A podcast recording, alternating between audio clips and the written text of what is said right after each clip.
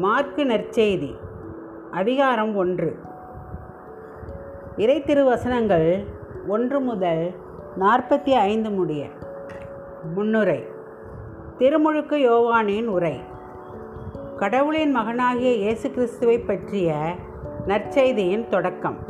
இதோ என் தூதனை உனக்கு முன் அனுப்புகிறேன். அவர் உமக்கு வழியை ஆயத்தம் செய்வார். பாலை நிலத்தில் குரல் ஒன்று முழங்குகிறது. ஆண்டவருக்காக வழியை ஆயத்தமாக்குங்கள். அவருக்காக பாதையை செம்மையாக்குங்கள் என்று இறைவாக்கினர் எசையாவின் நூலில் எழுதப்பட்டுள்ளது. இதன்படியே திருமுழுக்கு யோவான் பாலை நிலத்திற்கு வந்து பாவ மன்னிப்பு அடைய மனம் மாறி திருமுழுக்கு பெறுங்கள் என்று பறைசாற்றி வந்தார். யூதயாவினர் அனைவரும் எருசலேம் நகரினர் யாவரும் அவரிடம் சென்றனர். தங்கள் பாவங்களை அறிக்கையிட்டு யோர்தான் ஆற்றில் அவரிடம் திருமுழுக்கு பெற்று வந்தனர். யோவான் ஒட்டக முடி ஆடையை அணிந்திருந்தார். தோல் கச்சையை இடையில் கட்டியிருந்தார். வெட்டுக்கிளியும் காட்டுத்தேனும் உண்டு வந்தார். அவர் தொடர்ந்து என்னை விட வலிமைமிக்க ஒருவர் எனக்கு பின் வருகிறார். குனிந்து அவருடைய மிதியடி வாரை அவிழ்க்கக்கூட எனக்கு தகுதியில்லை. நான் உங்களுக்கு தண்ணீரால் திருமுழுக்கு கொடுத்தேன். அவரோ உங்களுக்கு தூய ஆவியால் திருமுழுக்கு கொடுப்பார் என பறைச்சாற்றினார் இயேசு திருமுழுக்கு பெறுதல். அக்காலத்தில் இயேசு கலிலேயாவிலுள்ள நாசரத்திலிருந்து வந்து யோர்தான் ஆற்றில் யோவானிடம் திருமுழுக்கு பெற்றார். அவர் ஆற்றிலிருந்து கரையேறிய உடனே வானம் பிளவுபடுவதையும் தூய ஆவி புறாவைப் போல் தம் மீது இறங்குவதையும் கண்டார். அப்பொழுது என் அன்பார்ந்த மகன் நீயே உன் பொருட்டு நான் பூரிப்படைகிறேன் என்று வானத்திலிருந்து ஒரு குரல் ஒலித்தது. இயேசு சோதிக்கப்படுதல். உடனே தூய ஆவியால் அவர் பாலை நிலத்திற்கு அனுப்பி வைக்கப்பட்டார். பாலை நிலத்தில் அவர் நாற்பது நாள் இருந்தார். அப்போது சாத்தானால் சோதிக்கப்பட்டார். அங்கு காட்டு விலங்குகளிடையே இருந்தார். வானதூதர் அவருக்கு பணிவிடை செய்தனர். ரெண்டு இயேசுவே மெசியா. இயேசுவும் மக்கள் கூட்டமும். கலிலேயாவில் இயேசு பணி தொடங்குதல். யோவான் கைது செய்யப்பட்ட பின் கடவுளின் நற்செய்தியை பறைசாற்றிக் கொண்டே இயேசு கலிலேயாவிற்கு வந்தார். காலம் நிறைவேறிவிட்டது. இரையாட்சி நெருங்கி வந்துவிட்டது. மனமாறி நற்செய்தியை நம்புங்கள் என்று அவர் கூறினார். முதல் சீடர்களை அழைத்தல். அவர் கலிலேயா கடலோரமாக சென்றபோது சீமோனையும் அவர் சகோதரனான அந்திரேயாவையும் கண்டார். மீனவர்களான அவர்கள் கடலில் வலைவீசி கொண்டிருந்தார்கள். இயேசு அவர்களை பார்த்து என் பின்னே வாருங்கள். நான் உங்களை மனிதரை பிடிப்பவர் ஆக்குவேன் என்றார். உடனே அவர்கள் வலைகளை விட்டுவிட்டு அவரை பின்பற்றினார்கள். பின்னர் சற்று அப்பால் சென்றபோது செபதேயுவின் மகன் யாக்கோப்பையும் அவர் சகோதரரான யோவானையும் இயேசு கண்டார். அவர்கள் படகில் வலைகளை பழுது பார்த்து கொண்டிருந்தார்கள். உடனே இயேசு அவர்களையும் அழைத்தார். அவர்களும் தங்கள் தந்தை செபதேயுவை கூலியாட்களோடு படகில் விட்டுவிட்டு அவர் பின் சென்றார்கள். தீய ஆவி பிடித்தவரை குணப்படுத்துதல்.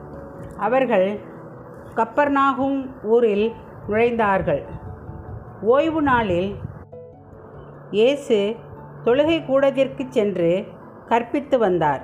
அவருடைய போதனையை குறித்து மக்கள் வியப்பில் ஆழ்ந்தார்கள். ஏனெனில் அவர் மறைநூல் அறிஞரைப் போலன்றி அதிகாரத்தோடு அவர்களுக்கு கற்பித்து வந்தார். அப்போது அவர்களுடைய தொழுகை கூடத்தில் தீய ஆவி பிடித்திருந்த ஒருவர் இருந்தார். அவரை பிடித்திருந்த ஆவி நாசரேத்து இயேசுவே உமக்கு எங்கு என்ன வேலை? எங்களை ஒழித்துவிடவா வந்தீர்?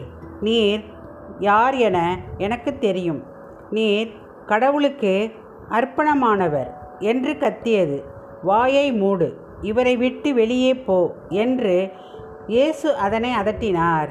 அப்பொழுது அத்தீய ஆவி அம்மனிதருக்கு வலிப்பு உண்டாக்கி பெருங்கூச்சலிட்டு அவரை விட்டு வெளியேறிற்று. அவர்கள் அனைவரும் திகைப்புற்று இது என்ன?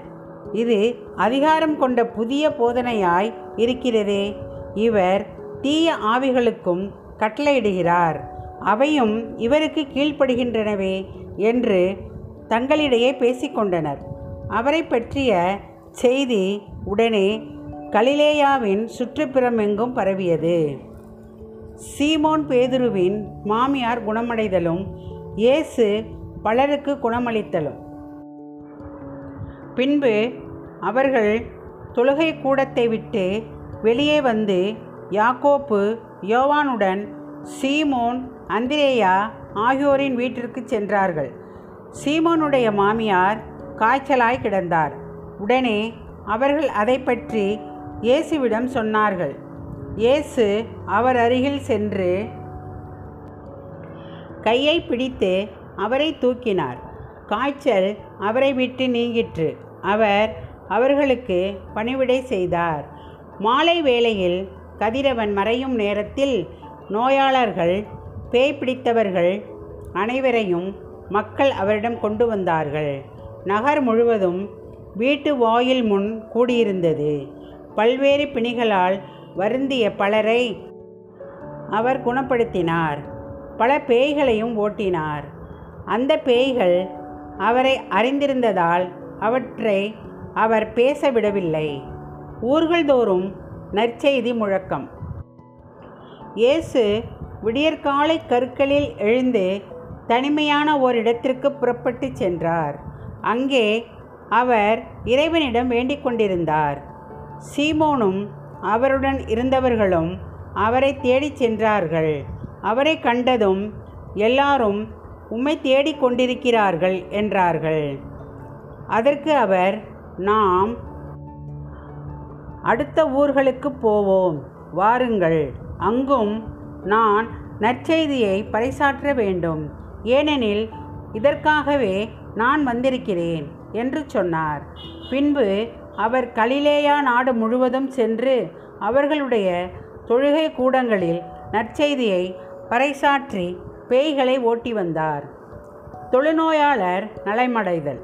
ஒரு நாள் தொழுநோயாளர் ஒருவர் இயேசுவிடம் வந்து நீர் விரும்பினால் எனது நோயை நீக்க உம்மால் முடியும் என்று முழந்தாள் படியிட்டு வேண்டினார். இயேசு அவர் மீது பரிவு கொண்டு தனது கையை நீட்டி அவரை தொட்டு அவரிடம் நான் விரும்புகிறேன் உமது நோய் நீங்குக என்றார். உடனே தொழுநோய் அவரை விட்டு நீங்க அவர் நலமடைந்தார். பிறகு அவரிடம் இதை யாருக்கும் சொல்ல வேண்டாம் கவனமாயிரும். ஆனால் நீர் போய் உம்மை குருவிடம் காட்டி நோய் நீங்கியதற்காக மோசே கட்டளையிட்டுள்ள காணிக்கையை செலுத்தும். நீர் நலமடைந்துள்ளீர் என்பதற்கு அது சான்றாகும் என்று மிக கண்டிப்பாக கூறி உடனடியாக அவரை அனுப்பிவிட்டார். ஆனால் அவர் புறப்பட்டு சென்று இந்த செய்தியை எங்கும் அறிவித்து பரப்பி வந்தார். அதனால் இயேசு எந்த நகருக்குள்ளும் வெளிப்படையாய் செல்ல முடியவில்லை. வெளியே தனிமையான இடங்களில் தங்கி வந்தார். எனினும் மக்கள் எல்லா இடங்களிலிருந்தும் அவரிடம் வந்து கொண்டிருந்தார்கள். ஆமேன்.